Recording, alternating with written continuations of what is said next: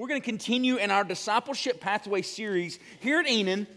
Our goal for the series is threefold. First, we want to state what a disciple is. Second, we want to illustrate our plan as a church to help come alongside you to help you grow in your journey as a disciple, a follower of Jesus, and also help you uh, to be able to know how can I help others in their relationship with Christ as we're all sent out to go and make disciples. And then thirdly, just to motivate all of us to take our next step in our spiritual journey. Now, we're going to go into greater detail in the next few weeks about our discipleship pathway and what that looks like as far as our plan here at the church. But I want to give you just a few of those steps this morning. Uh, you see it there on the screen, you see it on the front of your worship guide today. But our discipleship uh, pathway works in sort of a funnel to get us in more small, smaller, intimate groups.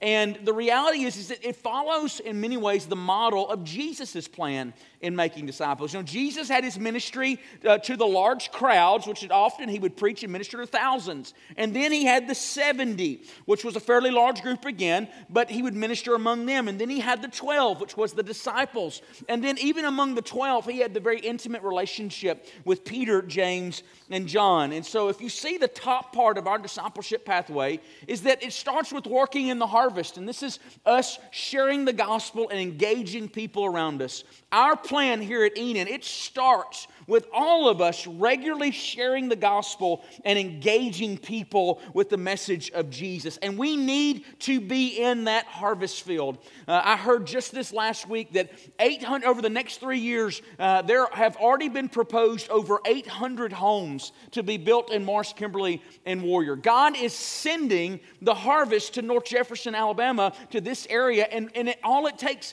is us to share Jesus with people. So join us this Tuesday night for Go Tell Tuesday. Tuesday and, and as you work and as you engage in people in the community. Tell people about Jesus. Then we have the weekly gathering. And so we talk about the gathering, we talk about the Sunday morning gathering. If people are going to grow in their relationship with Jesus, and we talked about this last week, is part of those markers is that they are connected in the church. And one of the most first and natural places for somebody to get connected in the church is to come on a Sunday morning gathering. And so that's where our plan is, is that we want to share the gospel in the harvest field, inviting people to church. And then the next step is for people to come to the Sunday morning gathering and be a part of that. And then the third step in our discipleship plan here at Enon is then for people to engage in a life group. And so life groups happen on Sunday mornings. They happen at the same hours as our worship time. So if you come to worship at 10:30, you could go to life group at 9 or vice versa. And life groups are ways where you can build relationships and connect with other people. Uh, there was a statement that we used at Summit in Arkansas regularly that movements of God happen among friends. And the reality is, is that to, you can only go so far in really connecting with people in the worship gathering. You can't build real genuine friendships just in a worship gathering. We all need to then make that next step to a life group. And that's where you build those faith relationships. And so we'll cover the rest of our plan in the days ahead, but I wanted to give you those first few markers so that you could begin to see our process. But with that being said, this morning we're going to pick up where we left off last week, and the title of our message is Six Marks of a Disciple of Jesus. Now, our church wide discipleship plan, it matters, but every good plan is built around a goal. We, the goal must come first. Nobody asks for directions without first having a destination in mind. Our plan is essentially our, our, our, our, directions, but ultimately our destination. This is our goal as a church is to go and make disciples of Jesus Christ, to make fully devoted followers of Christ, and for us to be fully devoted followers of Christ. And so what we've been doing is, is we've been laying out what are some, some marks of a fully devoted follower of Jesus. Last week we gave you the first two, which are a fully devoted follower of Jesus, a disciple of Jesus.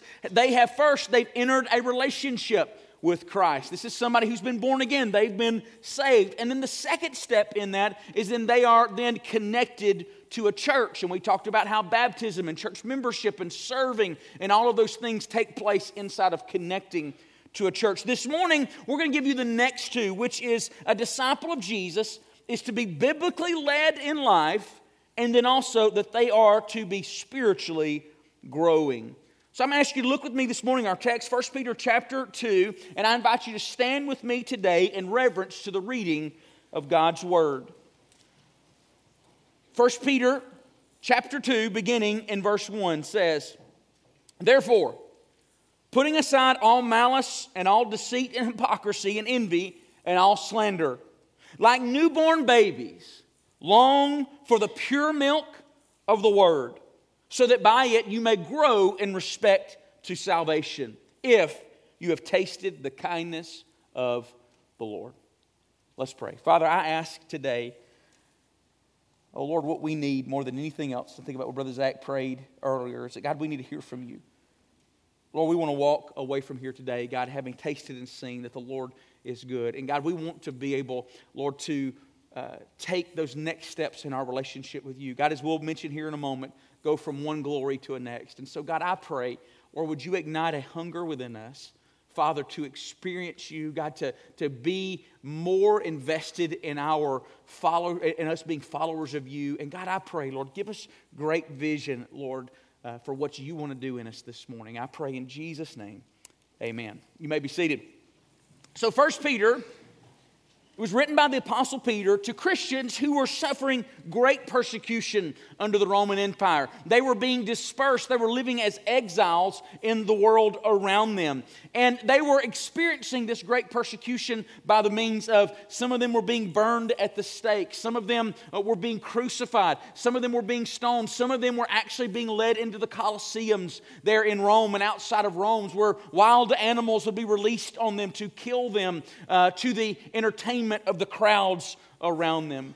And if Peter writes this letter to them, he is giving them some essentials and how to endure in the midst of this great hardship. Ultimately, he's telling them how they can remain faithful disciples of Jesus even in the midst of such a terrible situation around them. And as we see this morning, we see in that verse there in verse 2 of 1 Peter chapter 2, he gives them two main actions, which are that they should be focused on the Word of God and that they should be invested in spiritual growth. He says to them, like newborn babies, long for the pure milk of the word, so that by it you may grow in respect to your salvation.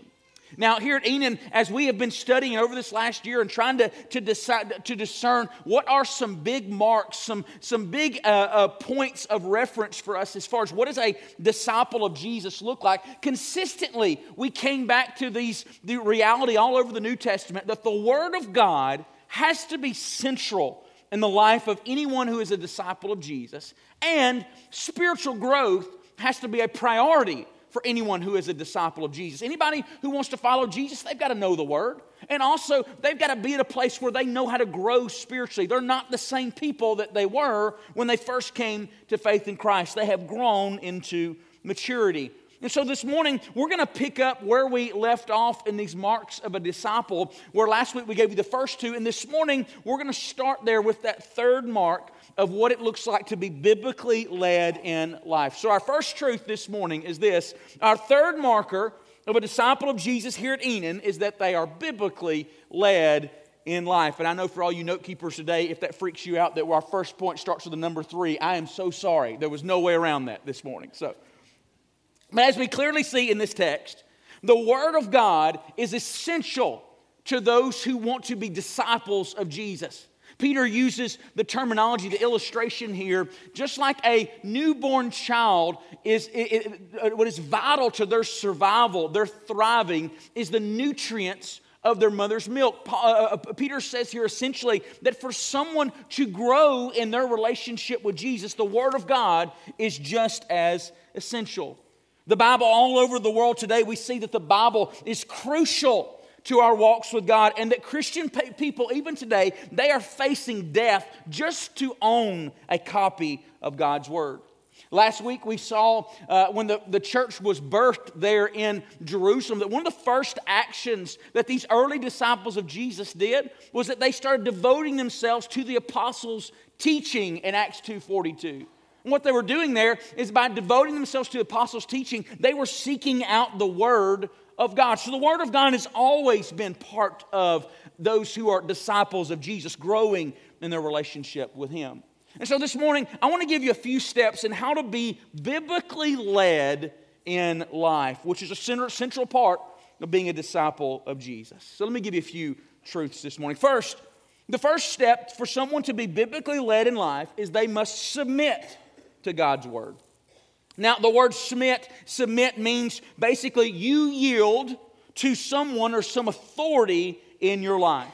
The, the foundation of submission is recognition of authority. When it comes to submitting to God's word, it ultimately boils down to the question as to whether or not you believe that the Bible is God's primary means of leading and directing our lives today. For, in order for us to truly be able to submit to the Bible, we must believe wholeheartedly that the Bible is accurate and authoritative. Now, I could preach an entire series on the authority of God's Word today, but, but I want to give you just a few truths for us to be able to understand that we can trust God's Word, but that also God's Word is still intended to be His means to lead and direct our lives today. So, let me give you a few reasons why you can trust the authority of God's Word. First, the Bible affirms itself to be trustworthy. The Bible self attests, it gives self proofs that it is the Word of God in our lives and it should be trusted and obeyed.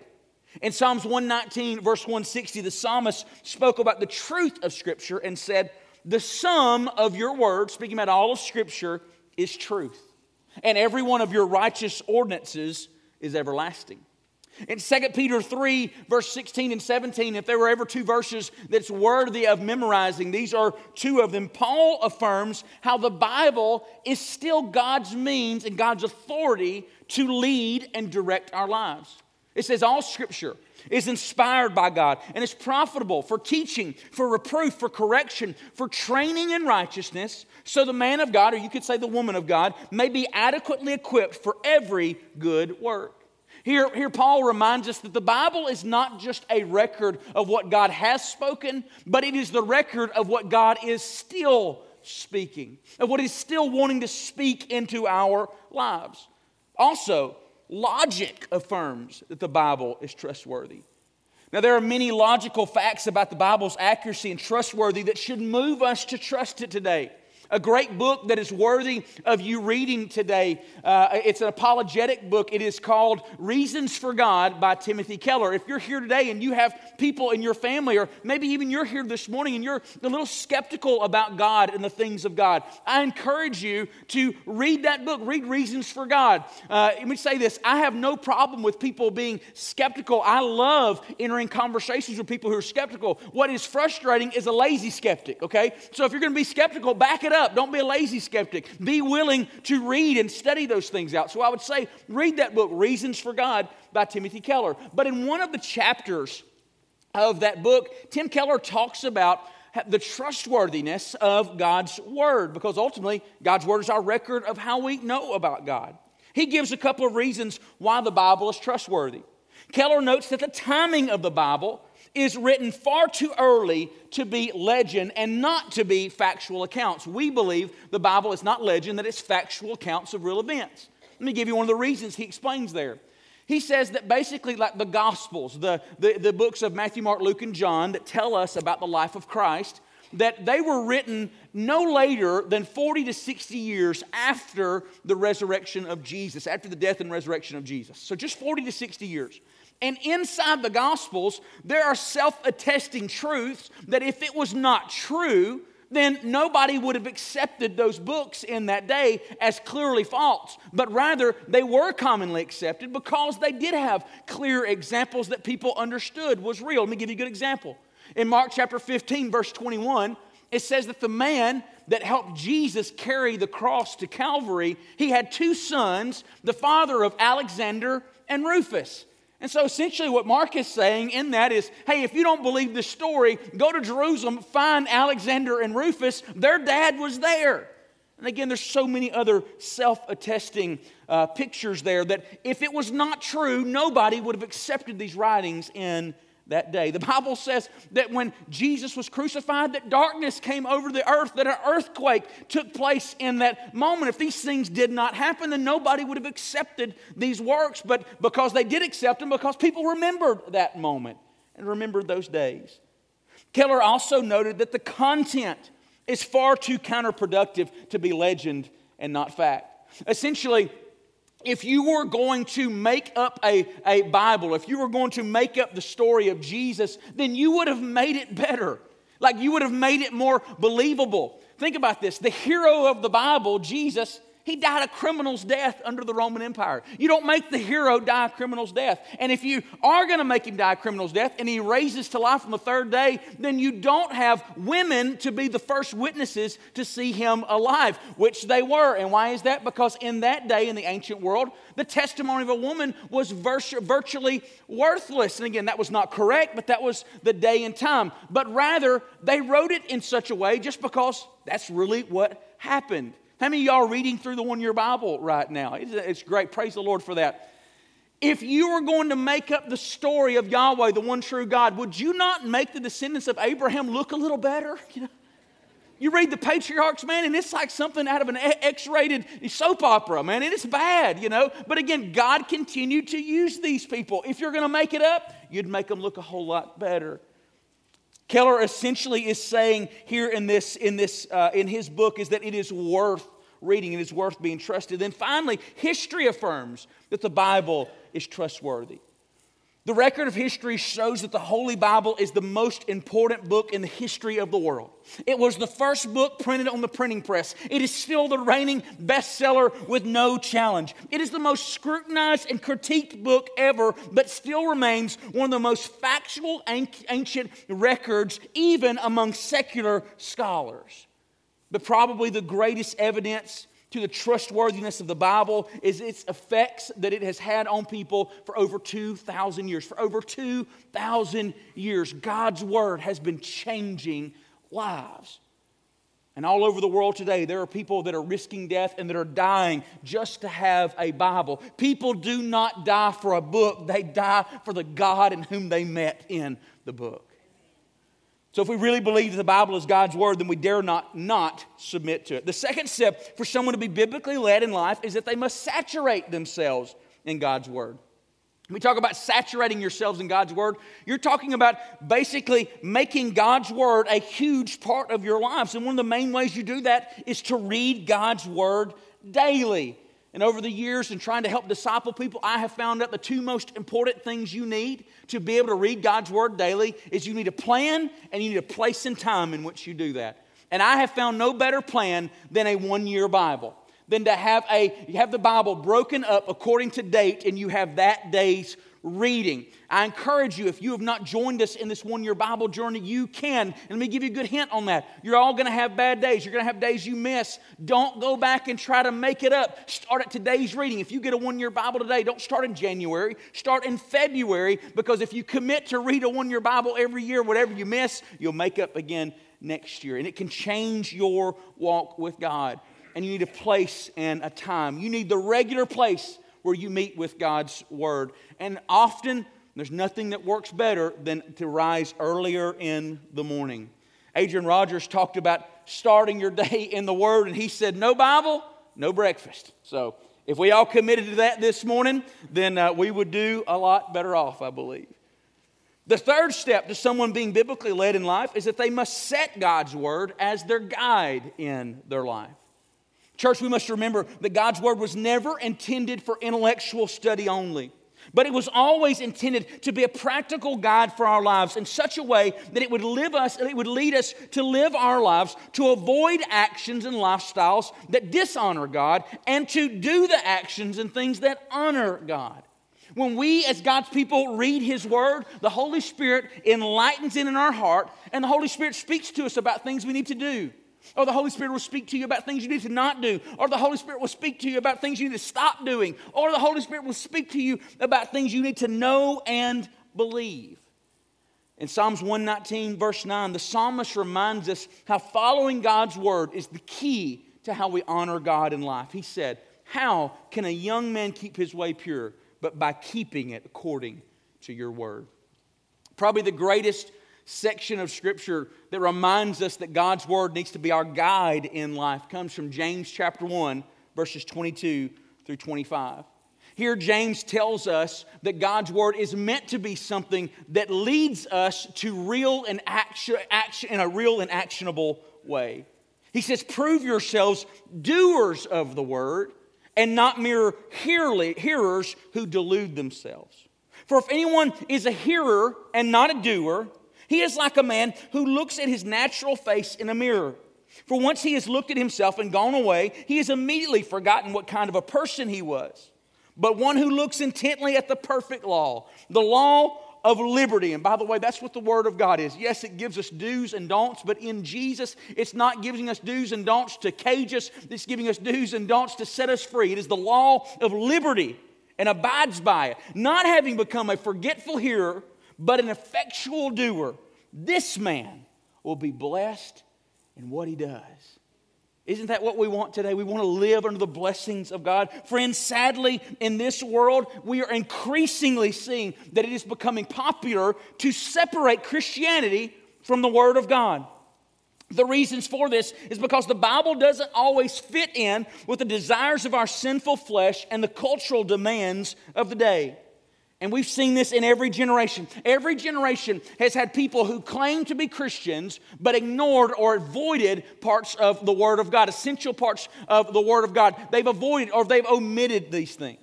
During slavery or during the season of segregation, there were those who claimed to know Jesus but overlooked the calls of Scripture to love our neighbors as ourselves and to see everyone as a human being created in the image of God.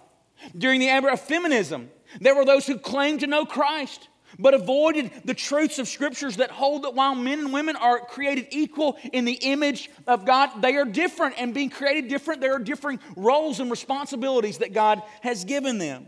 And now, today, in the modern sexual revolution, there are those who claim Christ, but avoid the truths of God on His design for gender and sexual expression. J.D. Greear said the Bible offends every culture and every generation just in different ways. He said it is an equal opportunity offender. That's good. The temptation for every Christian is to celebrate God's truth as revealed in the Bible on everything except the truths that you are at odds with or the truths that are not popular in your generation. The problem with that is, is that a Christianity that rejects the truth of Scripture is not genuine Orthodox Christianity. We need to know that today. There are entire churches that are dedicated, that speak to the name of Jesus, but deny and reject the truths of Scripture. This is not Christianity. These are hearers of the word and not doers of the word. Setting God's word as the guide in your life means that you must openly let God's word offend our sinful nature and our cultural norms, and that we adjust our lives accordingly to do and celebrate God's standard as revealed in Scripture, not our standards. This is really important this morning, church. We are supposed to let God's Word change us. We do not change or redefine God's Word. It is the standard. God's Word is the plumb line. this is what it means to have a biblical worldview. Now, friends, this can be hard. Let me say this to you here today. It can be hard to let God's word offend you. It stings. It can be hard to truly look at God's word and not walk away as a forgetful hearer, but to look at it. And, the Bible says, effectually saying, God, I want my life to be changed according to your word. But the promise is, if we do that, this man will be blessed in whatever he does. Friends, I want to ask you this question this morning. Where is God's word offending you that you are ignoring or explaining away or say, surely God didn't mean that? The fourth step for someone to be biblically led in life is they must study God's word alongside others. I won't say much about this today other than to say that the vast majority of the Bible can speak to us clearly in such a way that everyone can understand. The psalmist said in Psalms 19, verse 7, the testimony of the Lord is simple. Uh, the testimony of the Lord is sure, making wise the simple. If you're a new Christian today, if you didn't grow up in the church, that listen, God's word can still speak to you today. However, there is a place inside of our learning and walking with God where we need to study God's Word further. And to do that, we need the help of other people and other resources who have walked with God further and who have been equipped to help teach and, and teach us God's Word. Here at Enon, we do that through life groups, equip classes, and in the days ahead, we will do that through disciple groups. But it is so good when you can dive deeper into Scripture. I ran into somebody just this last Wednesday night. They had went to Brother John's uh, senior adult Bible study that Wednesday morning, and then that Wednesday night they went to Joe Turner's uh, Joe Turner's chronological Bible study uh, uh class, and they said, "Man, my heart and my mind is so full." They had taken a deep dive into the Word of God. Friends, a defining mark of a disciple of Jesus throughout history has been that followers of Jesus are biblically led in life. And I want you to know something today. Your soul longs for it, whether you know it or not. Your soul longs to hear the voice of God. It's what we were created for. And God's word is Him speaking to us today. Just this past year, um, I did kind of one of my bucket list things. I wrote my, I published, wrote and published my, my first book, and I've, it's been great. I, have I've sold tens of them. It's awesome, you know. So, but it's done. But one of the first people that I wanted to read my book was my little girl Ella. She is a just uh, ferocious, ferocious reader. She loves to read, and so I gave her my book, and she read it, and uh, she read it in an afternoon. And she came back that afternoon, and she said, "Daddy, I love your book. It was so good." And she was really just petting me up, you know, being encouraging. But then she said something pretty profound. She said, "You know what, Daddy? When I read other people's books, I, when I don't know the authors." It's my voice that I hear in my head when I'm reading. But since I know you, and since I know you're the author, when I read your book, it is your voice that I hear in my head. Man, I got to thinking about that and thinking about what it's like when we read God's Word as God's people. It's not black ink on white pages. All of a sudden, the Holy Spirit of God within us rises up and we hear the voice of our Father. The Bible says, My sheep know my vo- hear my voice and they know me and follow me. So as I read God's Word, I hear God speaking to my soul, and there's nothing better for followers of Jesus. You can get up every morning, church, and hear the voice of God. When you face difficult decisions in your life and you need direction and you go to God's Word, you can hear the voice of God. When you get sad or discouraged or feel alone and you open up God's Word, you can hear the voice of God. And so, if you're wanting to be a fully devoted follower of Jesus today, you've got to be a people who are committed to God's Word, to be biblically led in life. So that's the first marker we wanted to look at this morning. And then our fourth marker in our discipleship plan of what a disciple is is that they must be spiritually growing. In 1 Peter chapter 2, verse 2, we see that not only does Peter point them to long for the pure milk of the word, but he also tells them so that by it you may grow in respect to your salvation. Now, when Peter's talking about growing in salvation, this is what he's not saying. He's not saying that you're growing to be saved. Coming into relationship with Jesus, being born again, is not something that you work your way towards. When you enter a relationship with Jesus by faith, immediately that happens. All your sin is washed away, and you're just as sure for heaven in that moment as any other time. So you are immediately guaranteed a place in heaven. So that happens when you enter that relationship with Him. What He's talking about, though, He's talking about growing in a relationship with your Savior grow in respects to your salvation. He's saying, grow to know your Savior. You know, growing in your relationship with Jesus is similar to how you grow in your marriage. Kimberly and I will, will, be married this year 17 years. I was talking to a sweet couple earlier in the first service. They've been married over 30 years. They just celebrated uh, that anniversary. And, and, this is what I, I knew my wife really well when I married her.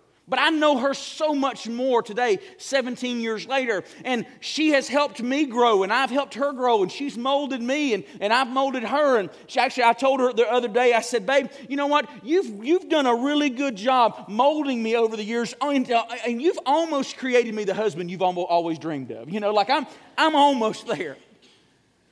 But the truth is, is that I, I know her more today than I did when I first came into a relationship with her.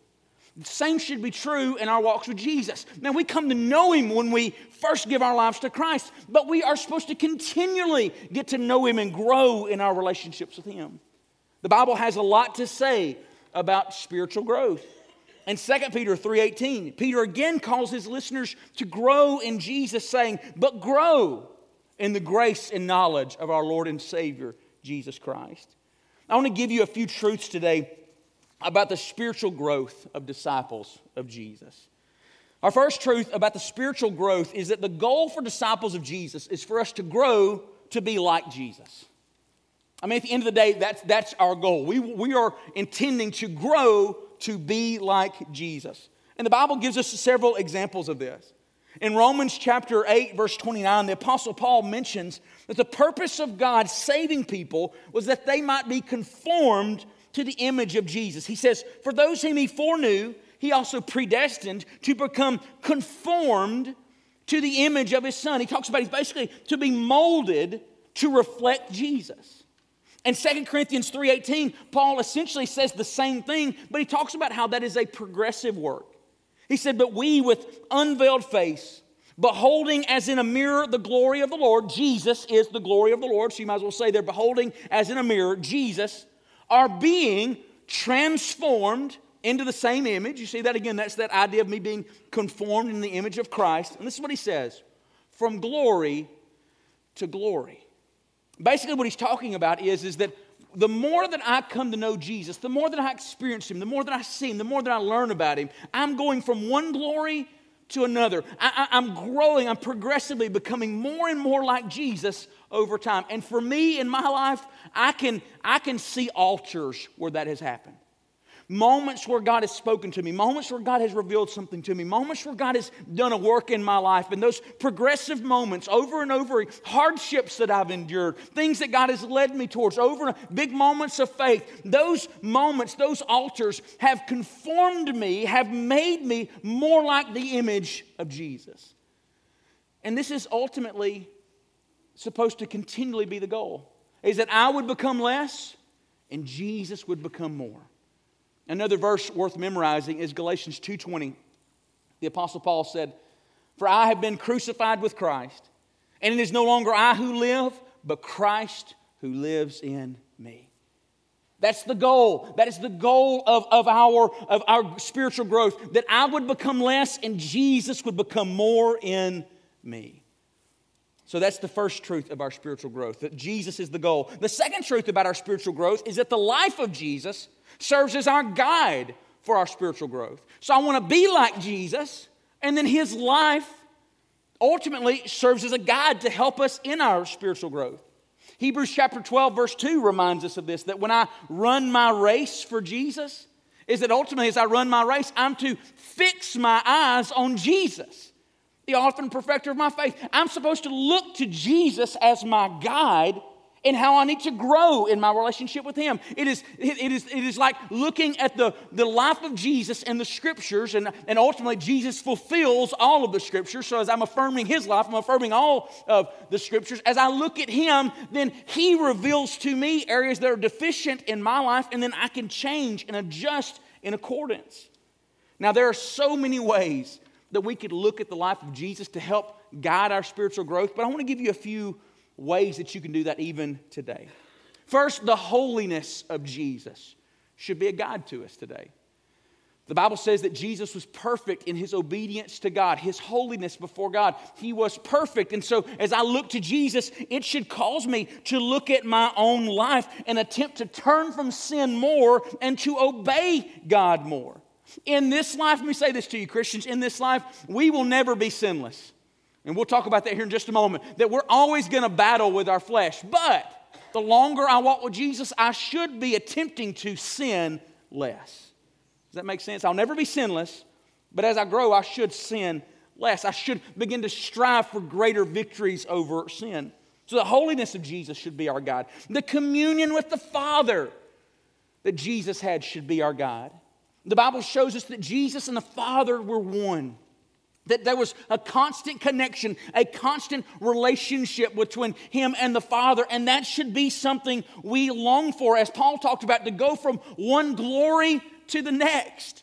And I want you to know something today, church. If you've gotten dry in your walk with God, you feel like you've kind of hit a spiritual season, you feel like where a, spiritual ceiling, you feel like you don't know where to go next. Know this this morning. There's another glory for you. There's another, there's another experience of Jesus. You can know him more today than you did yesterday. I mean, don't settle for several years ago was my best time with Jesus, or in high school, or I was in college, or when I first got married. These, or, or before I got a divorce, or I, or I got messed up, or I made some bad decisions. Those were my best moments with Jesus. In Him, there is a new glory for you today. He wants you to know Him more even today. Just this last week, during the fast, that's one of the things we're fasting for. Jesus, let me fall in love with you more. I was sitting right there on that front row. And I came over here during lunch and I was praying and meeting with the Lord. And, and I just sat there and I just said, Jesus, I just, I just want to meet with you. And listen, it was, it was, it took a minute. Like there were those moments I felt like I was wrestling in my prayer a little bit, but finally I felt like I kind of pressed into the presence of the Lord. And I felt the Holy Spirit just lay on my heart, Zach, just open your Bible. So I just opened my Bible up, and it opened up to the story of the woman with the issue of blood that reached out to Jesus and touched the hem of his garments. All she did was reach out and touch the hem of his garment, and immediately the power of God came out of Jesus and healed her. And in that moment, I said, Oh, Lord Jesus, I just want to reach out and touch you right now. And it was no sooner that came out of my mouth that I felt the presence of God just envelop me on that front row. And I just sat there for probably half an hour and I couldn't even really speak. I remember saying the only thing I could get out of my mouth often was just praise you, Jesus. Praise you, Jesus. You're just so good. But it felt like God just wrapped me up in that moment. Friends, I went from one glory to another glory. I just had a moment in the presence of God. And then the selflessness of Jesus should be our guide. The Bible says that Jesus did not come to be served, but to serve and to give his life a ransom for many. there's anything that should help us as we grow in Jesus, we should grow less selfish and more selfless. Some of the most spiritually mature people that I know, their lives are marked by not how much that they are served, but by how much they serve other people. Isn't that true? When you look around some of the most Jesus filled, godly people, you know they're just servants. And why is that? Because as you grow in spiritual maturity, it's not about you anymore. I've been crucified with Christ. It's no longer I who live, but Christ who lives in me.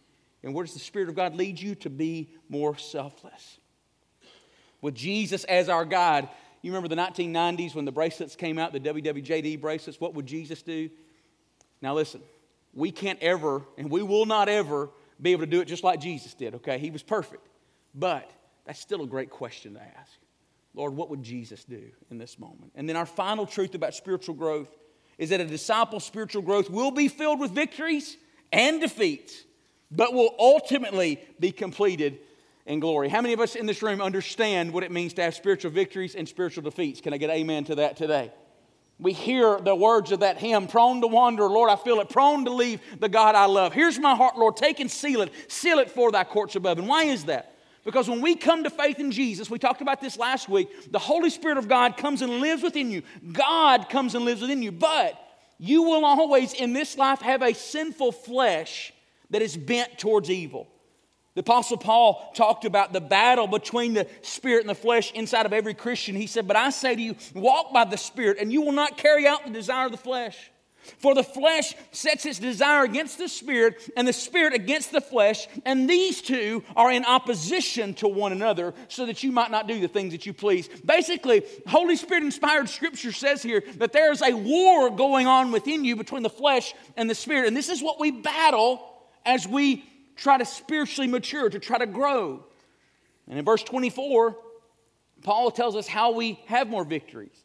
He said, Those who belong to Christ have crucified the flesh with its passions and the desires. We've got to kill the flesh. We have to do that. And that's hard because that sinful flesh doesn't want to die. Billy Graham gave a great example of how to win that battle more, have more victories in that battle. He said that battle between the flesh and the spirit is like having a big black dog and a big white dog inside of you fighting. Whichever one you feed the most is the one that's going to win. Often, one of the greatest ways to crucify your sinful flesh is to starve it out until ultimately it dies. Let me say something to you. When we do it God's way, we can see victories and you can grow in your relationships with Jesus. In just the last few weeks during this season of prayer and fasting, I had a church member reach out to me and asked if, if he and his wife could come by and meet with me. And I said, uh, you know, I usually I counsel people on Wednesday nights and seasons when I'm not teaching on Wednesday nights. Uh, can we make your appointment then? And they said, uh, then I usually ask, but is it urgent? And they said it was urgent. And I said, okay. So we moved things around and had him come by and sit down. And in that conversation, the man confessed to the fact that he has been struggling with alcoholism for over a decade and he's been able to successfully hide that from his family and from his children. But as he came during this season of prayer and fasting, which again, God is working and moving during this season of prayer and fasting, is that God moved in his heart to finally begin to pursue freedom and not do it on his own, but he confessed it to his wife and said, I need freedom. I talked to him just this last week. He is 10 days sober, and he said he's never gone that long in over years. God is bringing freedom. And why is that? Because he did it God's way. He started praying, he started getting in God's word, he started seeking counsel with getting in some groups, but most importantly, he did one of the hardest things for all of us in our spiritual growth. He recognized he couldn't do it alone. James chapter 5 says, Confess your sins one to another and pray for one another that you might be healed. And what he did is he brought it into the light. And that's where he took the power of the devil away. These are all tools that God can use to help us. But let me say this to you this morning as we prepare to close. Our greatest weapon in our battle over sin, our spiritual maturity, is hope. It's hope. See, often we get discouraged in our relationships with Jesus. We get excited about following the Lord. We want to do better. We want to get in God's Word. We want to sin less, and we start doing those things. But what happens? We have some failures. And somewhere along the way, we take the gospel and we, we take it backwards, and we feel like we are trying to work towards God's love. And that's not the gospel. The gospel was Jesus saw me dead in my transgressions and sins, right in the middle of my worst moment, and he said, I love you. The gospel says that Jesus loved us in our worst moments, and then now my efforts in trying to grow spiritually, I'm not growing, I'm not growing uh, try to towards his love, I'm growing from his love. Because Jesus loves me so much already, I want to attempt to try to mature and grow in my relationships with Him. I'm not growing to try to make Him love me. And so it's the difference in fighting from victory or towards victory. See, as Christians, we're not fighting towards victory, you're fighting from it. And so, yes, you have failures, but there's still hope on the horizon of a better day when this war, this battle with the flesh, will not win. It's already defeated.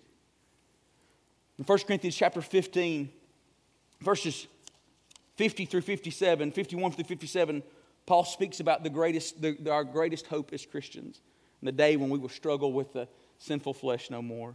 He said, Behold, I tell you a mystery. We will not all sleep but we will all be changed. In the moment, the twinkling of an eye, at the last trumpet, for the trumpet will sound, the dead will be raised imperishable, and we will be changed. You hear that? You know what that change means? It means that struggle with your sinful flesh, it will change. It's not going to be the same anymore. For this perishable must put on imperishable, and this mortal will put on immortality. He said, I'm going to take that flesh body and I'm going to get rid of it, and I'm going to give you a glorified body that doesn't have a tendency towards sin anymore. And when this perishable will I put on imperishable, and this mortal will I put on immortality, then will come about the saying that is written Death is swallowed up in victory. Oh, death, where is your victory? Oh, death, where is your sting? The sting of, of death is sin, and the power of sin is the law. But thanks be to God who gives us the victory through Jesus Christ our Lord. I want you to hear something this morning.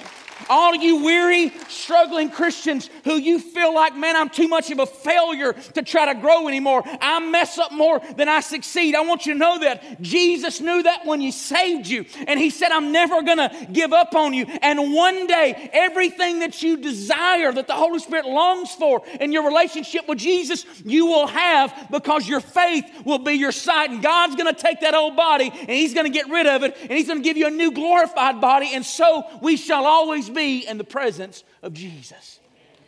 That day's coming. So take hope.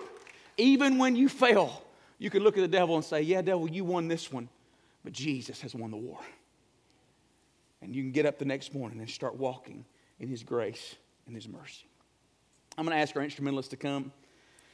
And as they come, I want to close. I want to tell you this story because what we're talking about, spiritual growth and even diving into God's Word, is about us being disciples, and it's about us learning and following Jesus more, experiencing Jesus more. D.L. Moody, who was a famous evangelist and pastor in the Chicago area, God was using him mightily. But then the Great Fire of Chicago wiped out a lot of their ministry space, a lot of their ministry, and they were struggling. And they were struggling financially, their people were struggling, his ministry was struggling, and so he, he went to New York to basically start meeting with friends and people to try to start raising money for his ministry. And that's a real humbling place for anyone. You're going around, feel like you're begging. And so he was already beat up, but then he's in a situation where he's beat up even more. He's having to put on a good face even when he's struggling. And he said he's walking down the streets of New York and he was so low, but he just called out to Jesus and he said, God, I just want to feel you. I just want to experience you. He reached out like that woman with the issue of blood. And he said, suddenly the presence of God wrapped him up so much in such a real way that he stopped walking. He leaned back against a building on the street in New York. He laid his head back against it and he just sat there in the presence of God. He felt the nearness of Jesus so much so in that moment that his prayer then changed. This is what he prayed Oh Lord, stay thy hand lest I perish. Lord, it's just too much. I can't take any more. If I get any closer, I'm afraid that I may die. Friends, I want you to know something today. Jesus wants you to go from glory to glory through His Word, through your spiritual growth. He wants to for you to know Him more, and that's why we pray. That's why we fast to know Him, to behold His face, to walk into His presence. In His presence is fullness of joy. So, in the days ahead, as we call up making disciples, that's what we're asking for. We're asking a disciple of Jesus is somebody who's diving in. They're wanting to know God more. They're hungry. And what happens to hungry people? And they get filled. So, this morning, this is what I want to ask you. If you're a follower of Jesus today, but you hadn't been hungry in a while, maybe you'd say, Oh God, create within me a fresh a hunger for you. And let me be desperate for. Maybe you kind of played around with the fast, but maybe this week you say, you know what, I need to really get hungry before God. So I'm going to press in and fast. Maybe this morning you need to get inside of God's Word. Get one of these one year Bibles before you leave today. Or maybe you need to progress in your spiritual growth. You've kind of lagged there for a while and you take some real steps towards God. But most importantly, this morning, maybe you don't know Jesus. That's where it begins, by the way. It begins in that moment where Jesus becomes real in your heart and life through faith. And He washes you of all your sin and He takes you from being enemy of God. He brings you into His presence and He saves you forever. That's real, by the way. That's real. He can save you this morning if you don't know Him. And if you want to know Him right now, you can. As we sing here in a moment, just call out to Him and say, Jesus, save me. I want to know you, oh God, save me. I give my life to you. If you need somebody to pray with you, our pastors will be up front. If you'd like to join this church, you feel free to come. If you call out Jesus and you say, I need some help, man, take out one of those, uh, one of those blue connect cards at the seat back in front of you and write on there, I gave my life to Christ today, or, or I need to follow through in baptism and my spiritual growth and honoring you, whatever that may be. You write that down. But if you need to come this morning, you feel free to come. I'm going to ask you to stand right there where you are.